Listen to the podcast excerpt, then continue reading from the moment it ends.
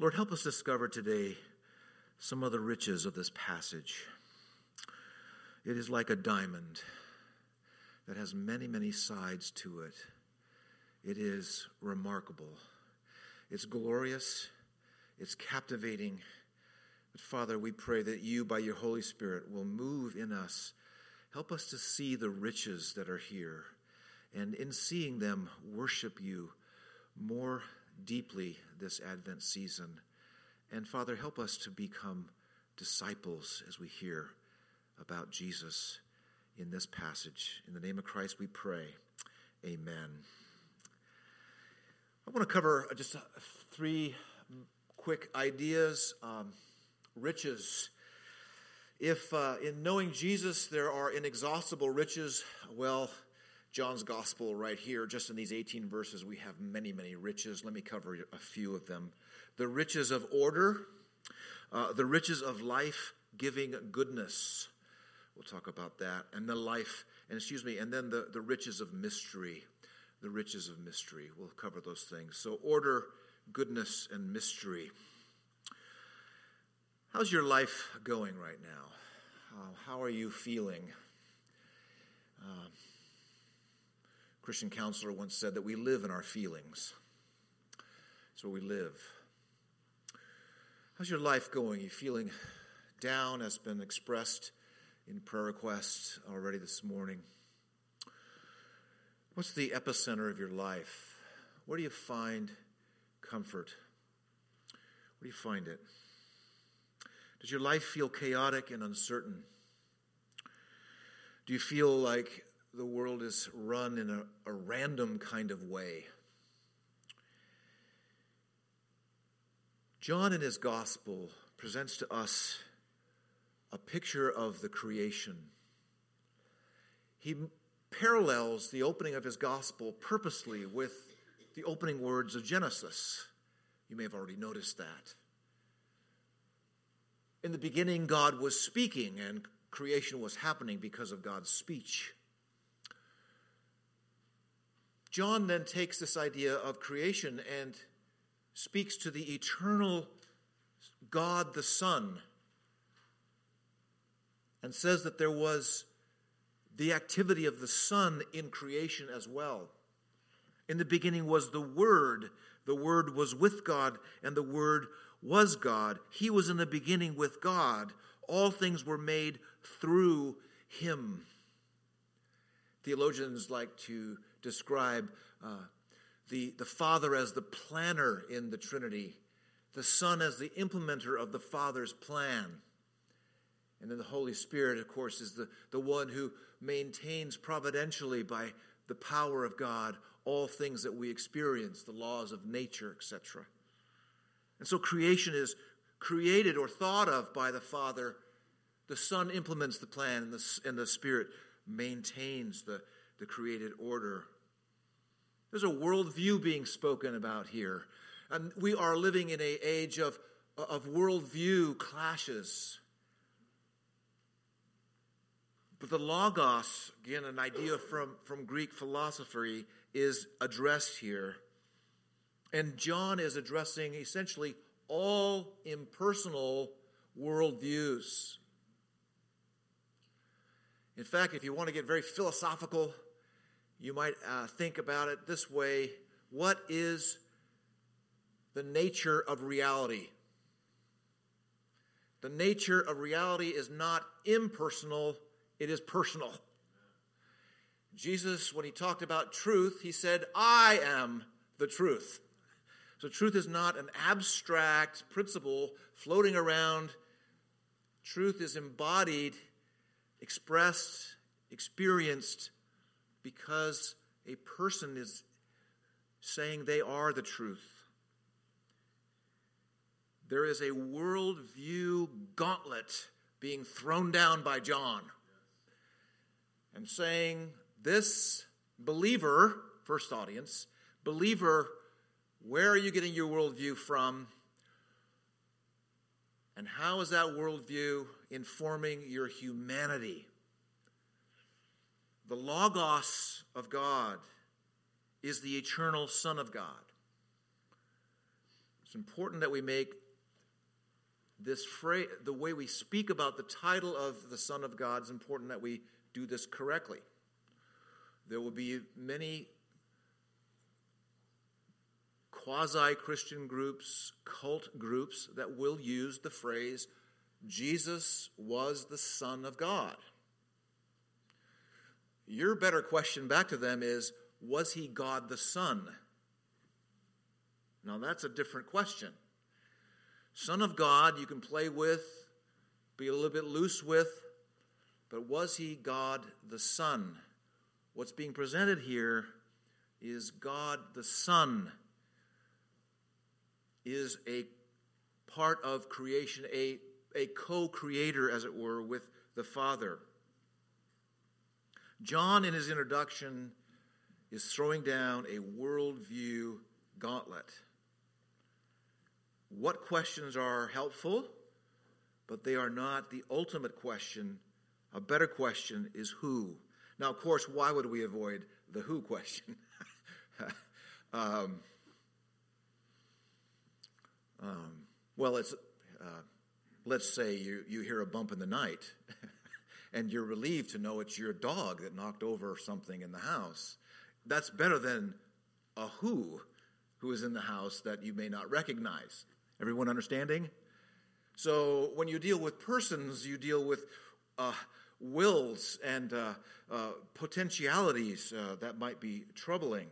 Also, if you're dealing with God as a who, not just certain sort of abstract concept, a who who really has a moral nature, then you get a little concerned uh, because you wonder if, do you line up with his will? The who might just be requiring of you an alignment to his will. That's why there is a lot of animated uh, energy uh, toward creating a naturalistic worldview, that things are just happening by chance. We have no way of explaining our personhood, no, no reason to explain our personhood. We are just advanced uh, amoebas that were once very bored in some primordial swamp somewhere with enough heat and enough time. Why, the person next to you jumped out of that. I mean, I'm being a little facetious, a little sarcastic. Perhaps you can know where I'm coming from. But that is essentially it. Time, chance, a little heat, and you have human beings who are accountable to no one. But we live in this moral universe, and behind this is an ordered universe. Again, I was just, just think about the consistency of creation that you enjoy. Think about it. Just think about the idea, I, mean, I, I might sound silly up here, the color orange. The color orange. Tomorrow morning, it will be the same orange.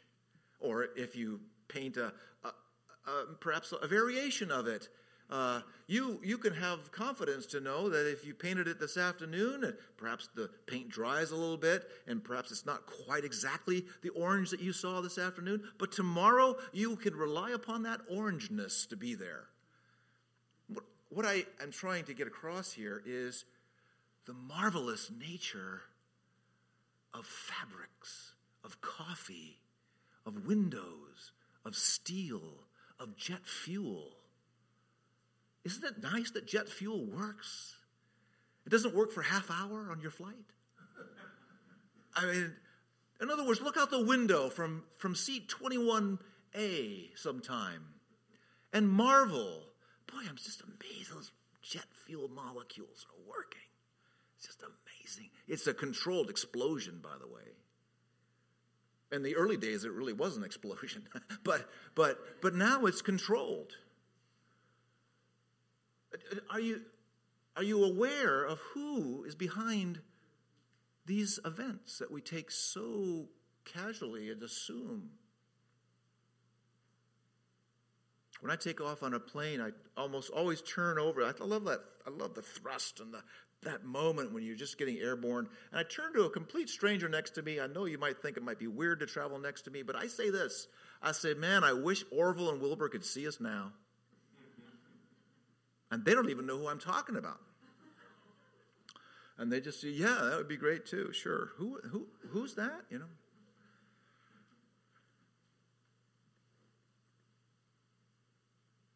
Do you see the riches of the order that the Son of God is behind? That's what John wants to communicate to the world. Oh, you think he was just a well-meaning rabbi who had a tragic ending? Not the Jesus I walked with.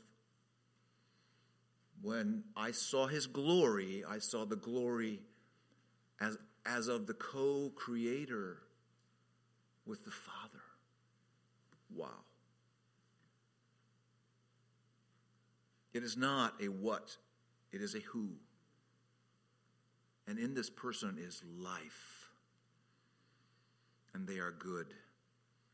The riches of order, the riches of order, are you basking in it? Secondly, the riches of life-giving goodness, the riches of life-giving goodness. By the way, I would uh, recommend to you that you just take John's Gospel, chapter one, one through eighteen, just read it. Read it for the next twenty, day, twenty days, twenty-two days up to Christmas, or I would just read it, and I would recommend to you, watch what happens to you.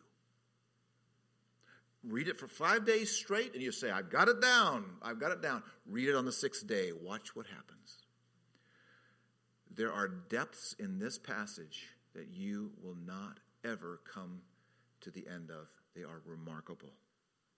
The riches of life-giving goodness. Look at uh, verse four. In him was life. He didn't teach about life. He didn't te- teach principles of life. In him was life. Well, tell us, John, what do you mean by this? And the life was the light of men. I, you got to realize, John is a remarkable, imaginative writer, a poet. If you uh, are a little intimidated by the book of Revelation, just get used to it. Watch what he does with language to represent a truth. And here it is. What makes humans flourish? It's the life in them from God. In him was life, and the life was the light of men. So, picture in your mind Jesus walking. Picture in your mind Jesus performing a miracle. Picture in your mind the darkness up against him. Picture in your mind the hardness of heart. Picture in your mind the, the evil that wanted to snuff him out. Picture in your mind the resistance. And now notice this, verse five, the light shines in the darkness. Of course, that's a picture of the darkness of creation as well. But this is This has a moral quality to it. This is not darkness of outer space. This is the moral darkness. The light shines in the darkness, and the darkness has not overcome it. Anyone encouraged? The darkness has not overcome it. It's a, it's a statement of that this goodness in Jesus, this beauty in him, could never be overwhelmed by evil or darkness. And under the Holy Spirit's inspiration, John pictures human flourishing as coming from Christ. Here's the big picture. You know how this all started with Adam as our federal head, Garden of Eden, we, Genesis. Well, we're all living out uh, in relation to Adam right now. Now, there's a second Adam, Jesus, and all who believe in him are now finding life and living out their lives in relation to him. My point is this. God always intended that humanity would flourish through the Son of God. Now, there's all kinds of questions we have, and why go through all this history? Why go through time? Why have sin? Why have Adam and Eve? All kinds of questions. But we know now that the, the final representative of humanity is Christ, our second Adam. And it's from him we receive life. It's from him we were always intended to receive life. Non-Christian thought, of course, has almost no explanation except maybe the chemicals and the, the science or the biology of our bodies. Or has, has no explanation for the purposes of life or even a good definition of what human flourishing would be. But the not, the, it's interesting, though, that there's something remarkable being said here. In him was life. Look at verse four. And the life was the light of men. Now, is that restricted only to Christians? Look at verse four. And the light was the light of men. Now, two plus two is equaling four. That's not in the book of Numbers. Did you know that? Is it true? It's okay to say yes. So you believe something is true outside the Bible. Are you really are you really ready to take a stand on that? Some of you are like, what is he talking about? Two plus two equals four. Does everybody agree? I'm, I'm not really good in math, but I, I, I'm okay up to this point. Two plus two equals four, right? Is that in your Bible? No, it's not in your Bible. Just, I can tell you for sure it's not in your Bible. So you are believing something's true outside of the Bible. Wow. Good for you. You have good reasoning skills. I don't at all mean to be condescending at all. The life was the light of men. So when a non-Christian bumps into truth, it came from God. It's okay. And they're all bumping into truth all the time. And two plus two is just the beginning of it. So what are we doing, we, if we're scientists, or we, if we are biologists, or astrophysics, or whatever we're doing, what are we doing? We are not discovering anything. We are just following God's thoughts after him. And that is the thought of Dutch theologian Cornelius van Til. There is no discovery out there. There's no, except that we're just finding out what God has been thinking. So science is not the final arbiter of truth. It finds truthful things. But God is in the thinking, assisting the thinking of even non-believers. But John changes things a bit here, and he says that the life was the light of men. The light shines in the darkness, and the darkness has not overcome it. John speaks to the moral condition of man and the overcoming beauty that comes from Christ. Look at verse Look at verse nine. The true light which co- gives light to everyone was coming into the world. He was in the world, and the world was made through him, yet the world did not know him. Now notice this goodness. He came to his own, and his own people did not receive him, but to all who did receive him, who believed in his name, he gave the right to become children of God. And then he caused them to be born, who were born not of blood, nor of the will of the flesh, nor of the will of man, but of God. I love how John just layers.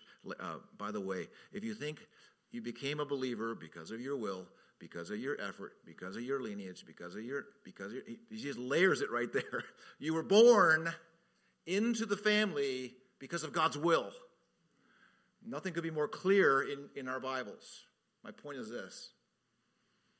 Do you see the riches of his goodness? He's the light of men. He's the one who caused us to be born into the family. Verse sixteen, for from his fullness, do you sense that beauty and goodness? Since from his fullness we have all received. He held nothing back that would cause us, that would, would bring about our flourishing. John is an old man reflecting. This was likely one of the last things, perhaps the book of Revelation is next. This is one of the last inspired scriptures of the New Testament. And John is reflecting on all that he experienced and all that the world needs to know about Jesus. And he summarizes it in these sentences. And he says this, of his fullness we received.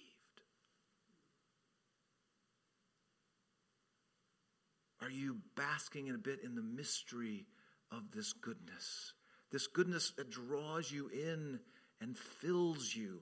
To be around God. God loves to fill things, by the way. If you read Genesis one, two, and three, uh, one, one and two, excuse me, one and two, you have God filling the, the what? Filling the the, the the the ocean. God filling the the earth. The world is, the ocean's teeming with with life. God loves to fill things. And now the fullness, we find where the fullness is from. Where is this sense of the fullness is coming from the Son of God? Of his fullness, think about the alienation that you may feel. Think about the shame and the guilt. How about the sense of belonging? John is writing of his goodness. We have, we've, we've been brought into the family and we have been given Christ's fullness. He's held nothing back. Whoa. Now, these are some of the inexhaustible riches of knowing Christ. They are ultimately relational riches. To all who did receive him, he gave the right to become children of God. Relational riches. And then finally, when you look just for a moment, the riches of mystery in his becoming human. The riches of mystery in his becoming human. The Word that created all things, the eternal Son of God, entered into humanity without diminishing his deity. God affirmed our humanity in a glorious way. Second Corinthians eight comes to mind. For you know the grace of our Lord Jesus Christ, that though he was rich, yet for our sakes he became poor, so that you through his poverty might become rich. The poverty spoken about there is that he was willing to embrace our humanity and be concealed in it in order to give us the riches of his grace. He, he never became less than God. And it, the incarnation is a mystery. Eugene Peterson, in his uh, paraphrase, The Message of John one fourteen, the Word became flesh and dwelt among us. Uh, his paraphrase says, the Word became flesh and blood and moved into the neighborhood.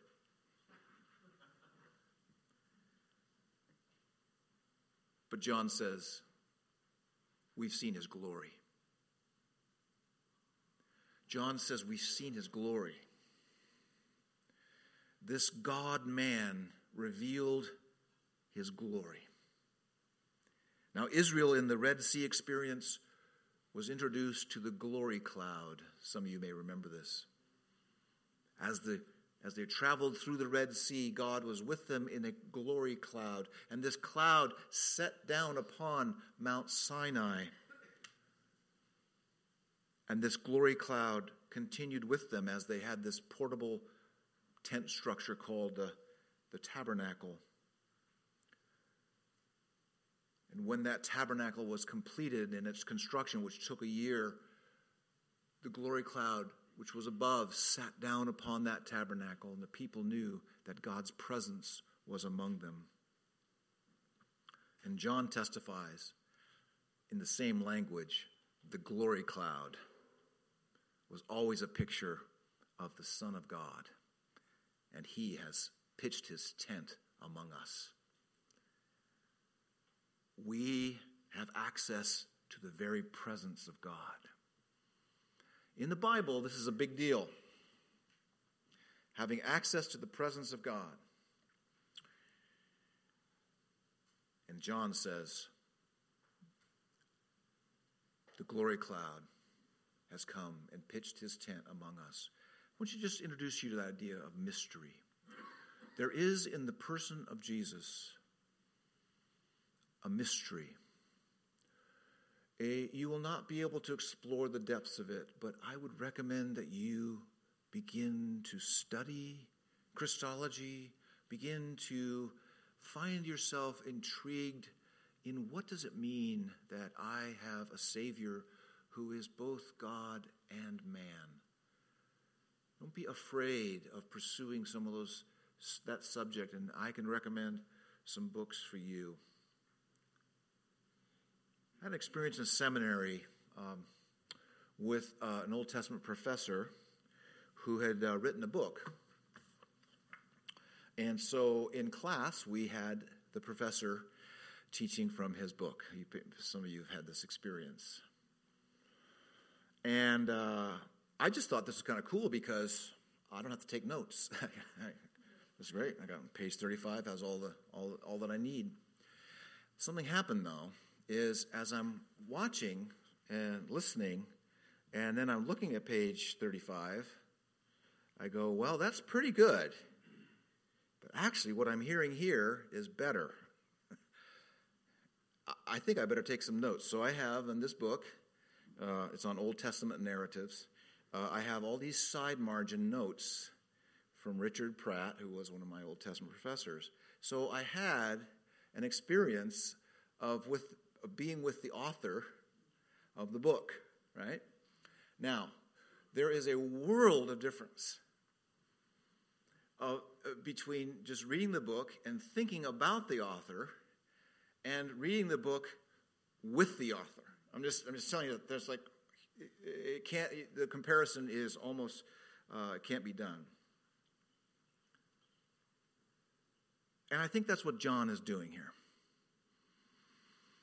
John is writing a book, but he's saying to us that the author is with us. You ought to get to know him because that makes all the difference. Now, I also had another experience with a book recently, um, and this was a little bit of a funny one. Uh, for me, it was. Um, whenever, I, you know, in preaching, whenever you want to, uh, whenever you're going to really preach about Christ, right, I mean, you This, the, you know, various, and then we're really going to preach about Christ. Um, you need to be pretty good at that stage, and so you need to really know your stuff, right? So that particular aspect of preaching is important to me. I don't know how well how well I do it. So when you talk about the cross and the atonement, and you know, you, you need to really have something fresh and good in preaching. So I came across a digital book the other day. Oh, man, this thing looks fantastic. It's cheap. You know, I'm I'm going to get that book. So I click on Amazon, and I and I and I have this nice little message from Amazon. You already have that book. And I, I went, that's that's okay. Wow, it's interesting. Being one who is so near the cross in his preaching, hopefully. One who is wanting to read about the cross, hopefully, right? Interesting. I wasn't aware that I already had the book. And, and I began to think about sort of the, what, is that, what, what does that indicate about me? And I'm, not to beat myself up too much, I thought, interesting. What does that say about us? That we already have, we already have the revelation. We already have what we need. We think we need it again, as it were, or we need need to, to have something new. I began to think about that. What we need is to realize what we've been given in Jesus, and to care about it, and to love it, and to develop a love for the riches that are in Christ. And I would recommend to you, as you consider this month of Advent, John's Gospel, and we will look, we will look again at some of the angles and insights from John's prologue next week. Let me pray for us.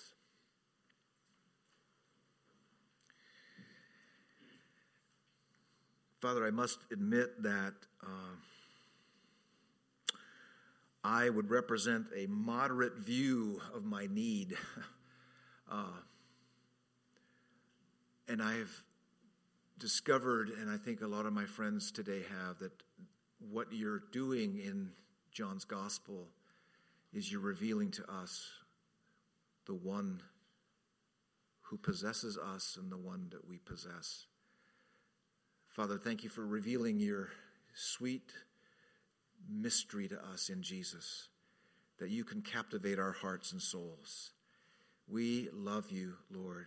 We thank you that you caused us to be born again, that you brought by your will our adoption. And you revealed to us this Jesus who is so full of beauty. And so, Lord, have your way with us as a church and as individuals. We love you. In Christ's name we pray. Amen. Amen.